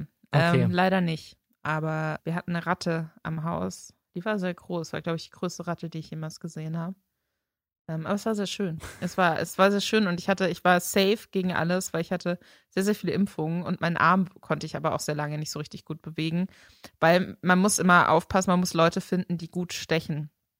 Und mein Hausarzt ist schon ziemlich alt und der hat da nicht mehr so gut die Nadel gesetzt, glaube oh ich. Ähm, aber Impfungen sind wichtig. Impfungen sind wichtig, auch wenn es kurz piekst. Und ganz kurz noch, weil wir eben darüber gesprochen haben, über diese ethischen Fragen, wer wird geimpft, wer nicht, wer kann behandelt werden, wer nicht. Ich arbeite ja äh, aktuell für das wunderbare äh, Funk- und Zeit-Online-Format Represent, das ihr abonnieren könnt auf YouTube. Hashtag wir Werbung. Haben, wir haben da jetzt äh, auch eine, eine Moderatorin, Jasmin Mbarek, Anfang 20, kennt sich wahnsinnig gut mit Politik aus, nicht verwandt mit Elias Mbarek, aber ganz toll. Und genau, im aktuellen Video oder einem der aktuellen Videos, weil diese Woche kommt auch noch ein neues, äh, geht es auch eben um Triage und zu fragen, mhm. wer kriegt das letzte Intensivbett. Kann man sich mal angucken. Auch ein sehr spannendes Thema. Fast so spannend wie Clubhouse. Clubhouse ist das neueste Ding. Ist, äh, da muss man sein. Das ist auch eigentlich, eigentlich hätten wir auch diesen Podcast uns heute komplett sparen können und einfach live auf Clubhouse den abhalten können, mit euch gemeinsam Wurdest diskutieren. Du schon eingeladen, was ist ja auch so ein exklusives Ding, ne? Das Clubhouse. Ich bin, ich bin tatsächlich schon eingeladen worden, weil äh, hier im Team alle irgendwie einen Invite hatten außer mir. Ich musste die Mitarbeiter und Mitarbeiterinnen anhauen, dass sie mich auch einladen. Ähm, ja, also Clubhouse, wer es nicht mitbekommen hat, ist irgendwie aus dem Nichts gekommen jetzt am Wochenende also zumindest für mich, ich habe lustigerweise eine Mitarbeiterin hat das bei uns in, in Teams-Like reingepostet und meinte so, hey, können wir dazu mal irgendwie was machen? Ich verstehe es nicht, kann, kann mir das jemand erklären? Und dann bin ich auf Twitter gegangen und auf Instagram und plötzlich hat jeder darüber gesprochen. Jeder. Und ich, was ist Clubhouse? Clubhouse ist ein neues soziales Netzwerk, das ein bisschen so funktioniert wie eine Mischung, würde ich mal sagen, so aus Twitch oder Instagram Live und so. Also es ist halt live, aber gleichzeitig Podcast. Ein bisschen ist es so wie, wie, wie Discord oder, oder Teamchat, wo man so reindroppen kann in unterschiedliche Räume. Ne? Also eigentlich ist es nicht wirklich was Neues. Also der, das Besondere an diesem sozialen Netzwerk ist, Leute diskutieren gemeinsam mit nur Audio in Räumen und jeder kann in den Raum reinkommen und zuhören und kann auch mitdiskutieren, solange die Personen, die irgendwie die Hoheit in dem Raum haben, die Leute freischalten und so halt quasi als Organisatoren den Leuten das Wort erteilen.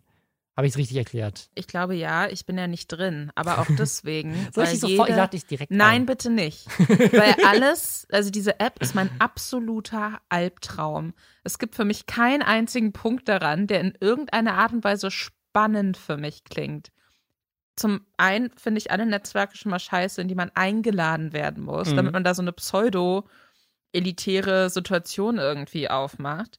Punkt zwei ist es belastend genug, permanent mit Menschen in Telefonkonferenzen zu sein. Mega, also oder jetzt Videochat-Sachen oder dann noch so im Internet, auf sozialen Medien irgendwie ständig über Menschen zu fallen, die meinen, sie müssen jetzt unbedingt mit jemandem diskutieren. So, absoluter Horror für mich. Und sich dann so eine App runterzuladen, wo man sagt, ach cool, guck mal, hier geht's um, weiß ich nicht, Steuerpolitik. Hier verkauft mir jemand ausgedachte äh, Pillen, mit denen der Muskelwachstum angeregt wird. Oh, und da hinten wird sich unmoderiert darüber unterhalten, dass Rassismus und White äh, Supremacy ja mega geile Sachen sind. Was auch passiert übrigens bei Chathouse und wogegen die äh, Entwickler Clubhouse, Clubhouse, Entschuldigung, ich sage Chathouse, weil darauf wollte ich gleich auch noch zu sprechen kommen. Clubhouse, die Entwickler machen nichts dagegen, sondern die überlassen das alles so komplett sich selbst. Hölle. Und es ist auch insofern schon, es war schon vor Discord und so absolut nichts Neues, weil es früher, ich weiß nicht, wer das noch kennt, Chathouse gab wo es so eine Nummer gab und da konnte man anrufen und dann war man quasi auch in einem Audio-Chatroom über Telefon, ging auch mit Festnetznummer, hat man damals primär mit Festnetznummer gemacht, mit wildfremden Menschen Geil. und konnte sich mit denen unterhalten. Deswegen Clubhouse albern, verstehe ich nicht. Also ich glaube, ich finde es tatsächlich ganz spannend für zwei Sachen, aber das, ich kann mir gut vorstellen, dass sowohl Twitch als auch YouTube als auch Instagram Live das, das schnell abgreift. Weil Instagram Live hat ja eigentlich die Option. Bei Instagram Live kann ja jeder, der im Stream dabei ist, sagen, ich würde gerne kurz dazukommen und dann mhm. kann die, die Person, die den Instagram Livestream macht, sagen, okay, du darfst mit rein, dann können die beiden sich unterhalten, dann kannst du wieder rauskicken. Hier können theoretisch mehrere Leute in der Diskussionsrunde sein, aber an sich ist das nicht so generisch und wie gesagt, auf Twitch passiert das eh schon über Discord. Dann treffen Voll. sich mehrere Streamer und unterhalten sich halt in einem Stream auf Discord miteinander. Äh, auch ohne Video teilweise und teilweise auch mit Video. Und ich glaube, was, was das gerade jetzt, also diese, diese Exklusivität ist ja eine Sache, die Facebook zum Launch auch gemacht hat. Also vor Tausenden von Jahren als War Facebook. Das so, echt? Ja, Facebook ist damals gelauncht, ja auch nur an Unis und du musstest, glaube ich, auch so einen Invite-Link haben, wenn ich mich richtig erinnere. Und das hat, glaube ich, damals auch mit zu dem rasanten Wachstum von Facebook äh, zu beigetragen, weil vielleicht war es nicht Invite, aber vielleicht war es, du musstest so eine Uni-E-Mail haben oder sowas. Das, vielleicht war es ja, auch das. das aber dadurch hat es dazu beigetragen, dass Facebook so ein Ding war, so, oh, bist du bei Facebook? Da, da wollte jeder mit rein. Und das hat dazu, dass es halt wie sich so ein, so ein Lauffeuer verbreitet hat. Und ich glaube, hier ist es jetzt gerade ähnlich. Und es ist halt, äh, zählt auch so ein bisschen in den Podcast halt mit ein. Denn letztendlich ist es ein Podcast, aber mit der Möglichkeit, mitzudiskutieren. Deswegen wollte ich es an dieser Stelle auch an euch, könnt ihr dann im Reddit mal diskutieren, im Lästerschwestern Reddit, ähm, ob man vielleicht auch mal das einfach mal ausprobiert. Äh, Lisa möchte die App nicht haben, benutzen das, machen das dann über meine Einfach mal zu gucken, ob das, ob das eine gute Idee ist. Ähm, Diskutiert er doch gerne mit aber Robin wahrscheinlich, drüber. diskutiert er drüber. aber wahrscheinlich ist der, ist der Podcast, äh, ist, ist, bis zu dem Zeitpunkt, wo wir die nächste Folge aufnehmen, ist Clubhouse wahrscheinlich schon wieder out. Denn es gibt auch mehrere Kritikpunkte. Einen hast du gerade schon angesprochen, äh, nämlich das ist komplett unmoderiert. Jeder kann so einen Raum aufmachen. Ähm, das heißt, ja, die Person, die den Raum aufmacht, hat gewisse Mod-Regeln. Die kann Leuten die Redezeit zuteilen. Aber wer Räume aufmachen kann, ist halt nicht moderiert. Das heißt, da können irgendwie, können sich halt Rechtsextreme, die jetzt gerade von Parler oder sowas runtergeschmissen wurden, können sich da treffen und sich da einfach unterhalten. Und ja, irgendwie gibt es keine Möglichkeit, die wirklich zu flaggen. Dann ist ein weiteres Problem, und das fand ich sehr faszinierend, eine Mitarbeiterin von mir, die auch bei Clubhouse ist, weiß jetzt, wer von ihren Bekanntschaften alle beim selben Frauenarzt ist. Nur wegen Clubhouse. Ach. Wieso? Weil die Art und Weise, wie man bei Clubhouse beitritt, funktioniert über die Telefonnummer. Und das ist ja nur mit Invite möglich. Und wenn du dich mit deiner Telefonnummer dann anmeldest, dann greift die App auf dein komplettes Kontaktbuch, ne, deine, deine gesamten Kontakte zu. Das machen Apps wie WhatsApp auch und so weiter. Aber was bei Clubhouse so ein bisschen besonders ist, du kannst dann natürlich direkt die Leute adden, die auch sich mit ihrer Telefonnummer schon angemeldet haben und in deinem Kontaktbuch sind. Und wenn du dann einen Invite rausschicken möchtest, weil jemand noch nicht da ist, dann wird dir quasi angezeigt, wer noch nicht auf Clubhouse ist. Also es sind Leute, die nicht sich bisher selber angemeldet What? haben. Das heißt, ne, also dann sagen wir, wenn Lisa, ich habe deine Handynummer bei mir in meinem Handy, du bist noch nicht auf Clubhouse. Wenn ich jetzt meinen Invite-Link nutzen möchte, wird mir angezeigt, Lisa Ludwig hat auch 20 andere Leute Kontakte, die schon auf Clubhouse sind in ihrem Telefonbuch, ähm, beziehungsweise du bist bei denen im Telefonbuch.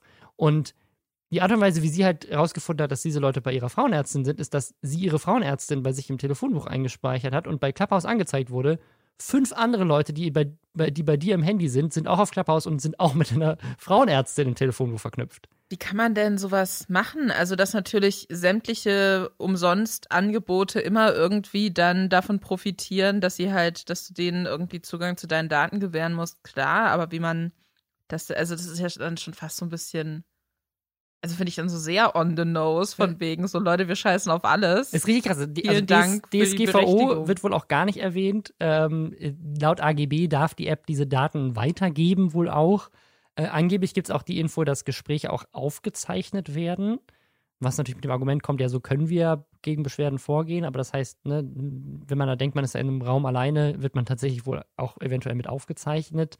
Ähm, bisher ist noch nicht klar, wie die Geld verdienen wollen. Das war für so ein Startup, die haben, glaube ich, auch relativ hohe Bewertungen in Silicon Valley bekommen, viel Geld. Ähm, ja, also es gibt einige Sachen in dieser App, die gerade noch so ein bisschen fragwürdig sind. Und ja, jetzt, jetzt gerade geht sie halt auch in Deutschland gerade krass durch die Decke, auch international. Ich bin mal sehr gespannt, weil an sich finde ich die Idee gar nicht so kacke, aber ich weiß nicht, ob es dafür eine extra App geben muss. Also theoretisch könnte man das auch, um, hätte man das auch auf Twitch oder YouTube live oder Instagram live so machen können, aber es ist ja immer Das- so. Das, das finde ich, ist doch der Punkt. Wenn diese Leute, die jetzt alle so mega begeistert von Clubhouse sind, wenn die so viel Redebedarf haben und sich in äh, Gruppen darüber austauschen wollen, so, dann, ja, Alter, dann, keine Ahnung, nutzt doch eins der ganzen Netzwerke, die es da schon dazu schon gibt und die aber dann nicht nur diese eine Funktion haben, sondern wo du auch noch so ein bisschen freier darin bist, wie du das dann konkret ausgestalten willst, ob du da vielleicht gegebenenfalls auch noch ein Video mit dazu haben möchtest oder so. Also ich, ich spreche jetzt natürlich so ein bisschen ins, ins Dunkle hinein, weil ich nicht auf dieser Plattform bin und nur so ein bisschen mitgekriegt habe, was andere darüber sagen. Aber es ist mir komplett unklar, warum es da irgendeine Art von Hype geben sollte.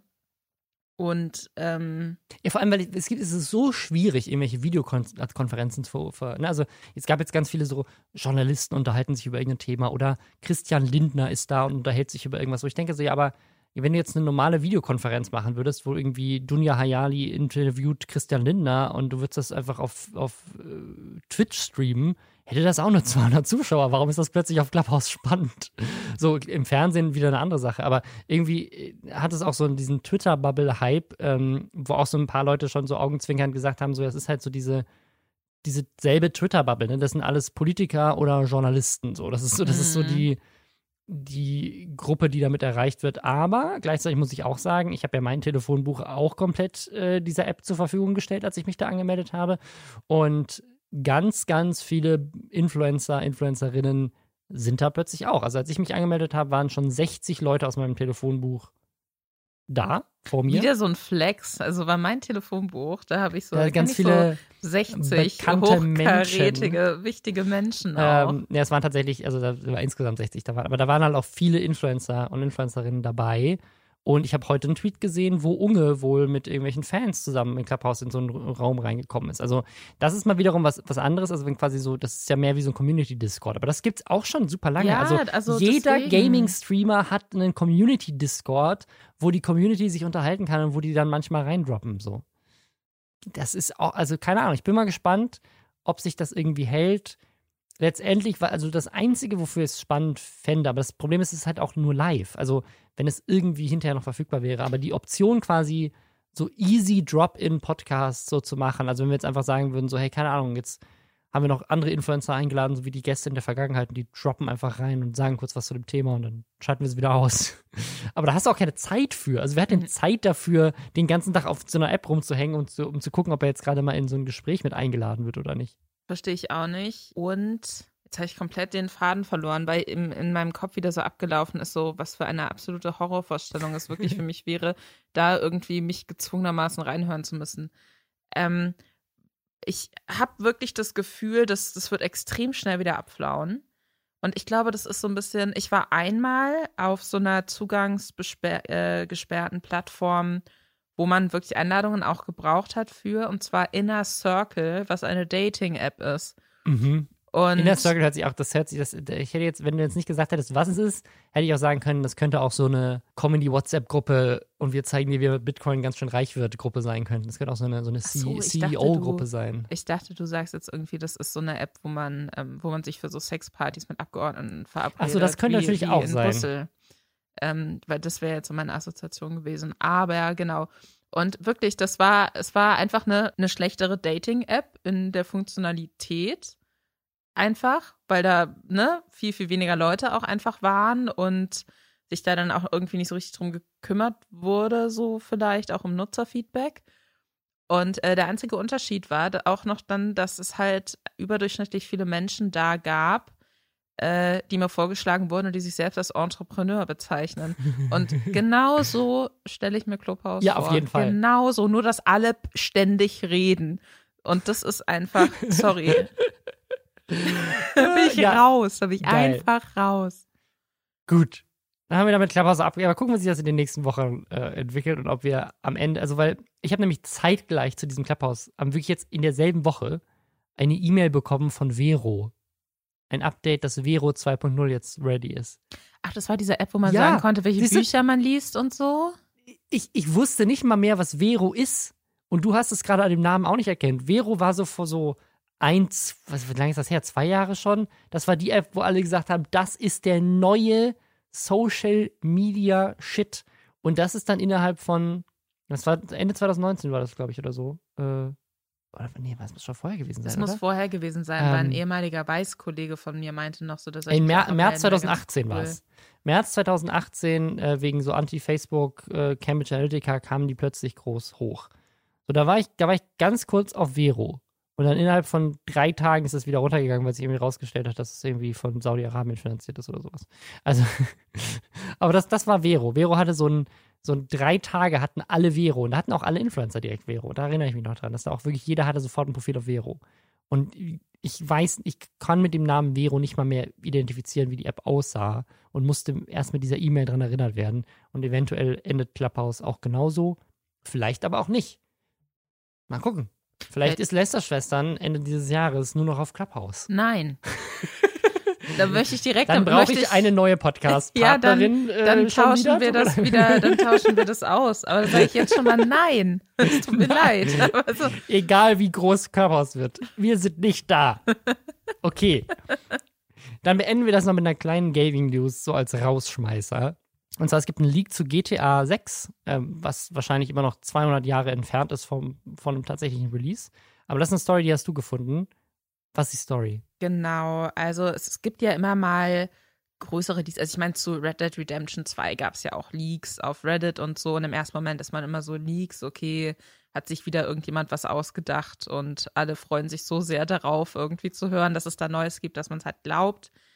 Ähm, äh, diesen Artikel habe ich bei äh, Hypebeast gefunden. Die meinten, es gebe jetzt ein, äh, ein Leak eben von einem, äh, ja, Leaker. Äh, Whistle, nee, Whistleblower sagt man nur, wenn es um dramatische Dinge geht, ne? auf jeden Fall eine Person, die, die in der Vergangenheit schon mehrere Sachen nach außen getragen hat, die sich dann wohl bewahrheitet haben. Mhm. Und die hat gesagt, dass sich ähm, Grand Theft Auto 6 in Entwicklung befindet, wo ich mir denke, ja gut, kann man von ausgehen. Das würde ist, glaube ich, nicht, offiziell bekannt. Das äh, würde mich jetzt nicht überraschen. Aber, und das war so ein bisschen neu, wobei ich mir auch nicht sicher bin, ob ich das nicht schon mal irgendwo gelesen habe, vielleicht eher so als Wunsch. Es soll wohl auch eine weibliche Protagonistin geben. Und das wäre wiederum ja was äh, extrem Neues, weil äh, GTA bisher immer männliche Protas hatte. Sogar also, mehrere. Also zum Beispiel das letzte GTA hat einfach drei männliche Protas, zwischen ja. denen du hin und her wechselst. Und auch Red Dead Redemption zum Beispiel hat ja einen männlichen ja. Äh, Hauptcharakter. Also das heißt, das, das wäre tatsächlich in diesem Rockstar Games Universum ich glaube auch Bully zum Beispiel ist auch ein Männchen. Also gibt es überhaupt ja. ein Spiel von Rockstar, wo du eine Frau spielen kannst? Nee, L.A. Noir hatte auch einen männlichen Hauptcharakter. Da würde ich mir auch einen zweiten Teil wünschen bei LA, Noir. Das fand ich super. Ja, vielleicht mit neuer, neuer Motion Capturing Möglichkeiten, dass du die, äh, dass die Gesichter nicht so aussehen wie in, in äh, er ist skeptisch und dann guckt er so. Nein, aber das fand ich schon gut damals für die Zeit. Für die das war Zeit schon, ey, das war krass, dass jeden einzelnen Madman äh, Schauspieler, was ja damals auch noch lief, äh, der dann damit gewirkt hat, also, erkannt. Das fand ich extrem das fand ich extrem toll. Das fand ich richtig, richtig geil gemacht. Also die so. bekannten Spiele von, von Rockstar in den letzten Jahren, GTA, Männer, Midnight Club, ist glaube ich nur so, ein, so eine Rennfahrerserie, Max Payne, Manhunt, Red Dead Redemption, Bully, Eleanor. Ja. Ich glaube, das wäre tatsächlich das erste Spiel von. Ich lehne mich aus dem Fenster und sage, es ist das erste Spiel von, von Rockstar. Ähm, wo man einen weiblichen Charakter spielen kann als Hauptcharakter. Natürlich nicht nur, also das stand da dann in dem Artikel auch drin, dass es sowohl einen männlichen als auch einen weiblichen Prota geben soll. Und äh, natürlich haben dann trotzdem vereinzelte Leute auf Twitter gesagt, aber das finde ich ja total, das passt ja überhaupt nicht, so Bankrau äh, Bank Bankraub-Szenarios und Kriminelle Frauen gibt es nicht. Und, Was soll nee, das? weiß man ja, Frauen sind immer nur in der Küche und äh, spülen ab ähm, genau. Das, das werden die ersten Leute sein, auf die ich im nächsten GTA Online schieße. Sag, ich sag's, wie es ist. Gut, in GTA Online kannst du eine Frau spielen, natürlich. Ja, ne? also du kannst deinen Charakter erstellen, aber nicht das in der Story. Ist, das ist korrekt. Nee, genau. Und das war ganz spannend und das äh, klingt zumindest nicht ganz so abgedreht wie diese andere Nachricht von vor ein paar Wochen oder Monaten, wo äh, Leute in, glaube ich, einem äh, GTA Online-Trailer, äh, da gab es so Koordinaten und die, die Koordinaten haben die dann oder, oder irgendwie so, ich hab's gerade nicht mehr im Kopf. Auf jeden Fall gab es Koordinaten in irgendwas von, ähm, in irgendeinem Rockstar-Trailer. Und die haben sie dann eingegeben bei Google Maps, glaube ich, und sind dann auf eine Straße gestoßen, die äh, so ein bisschen aussah wie eine 6. Und dann dachten sie, dass das ein Hinweis ist What? Dass GTA 6 demnächst kommt. Okay. Oh, also ich bin mir sehr sicher, dass es, dass es auch demnächst angekündigt wird, aber bis es dann, also so richtig offiziell, aber. Jetzt kommt auch erstmal GTA, äh, GTA 5 nochmal für die neuen Konsolen und ich glaube auch, dass das. Äh, dritte Konsolengeneration mittlerweile, auf der dieses Spiel läuft. Dauert äh, noch ein äh, bisschen. Das ist ja. ähnlich wie Skyrim, äh, also das nächste Elder Scrolls, das wird auch noch ein bisschen dauern. Naja, das jetzt kleiner Gaming-Rausschmeißer nochmal am Ende. Ähm, ich gehe jetzt in mein 50 Euro Podcastzimmer und schneide. Wir nehmen in einem Keller auf übrigens. Vielleicht interessant für euch zu wissen, aktuell sitzen wir noch in einem Keller, äh, demnächst wird aber alles anders. Dann gehen wir in ein großes 50.000 Euro Studio und filmen das auch direkt. Unser 50.000 Euro Podcast Studio. Ich, ich mache das Video, ich sag's euch. Mein 13 Euro Studio Keller. Das ist, ja, eigentlich hätte ich schon voll Bock, so Parodien davon zu machen. Das wäre schon lustig. Na gut, bis dahin, danke fürs Zuhören. Ciao.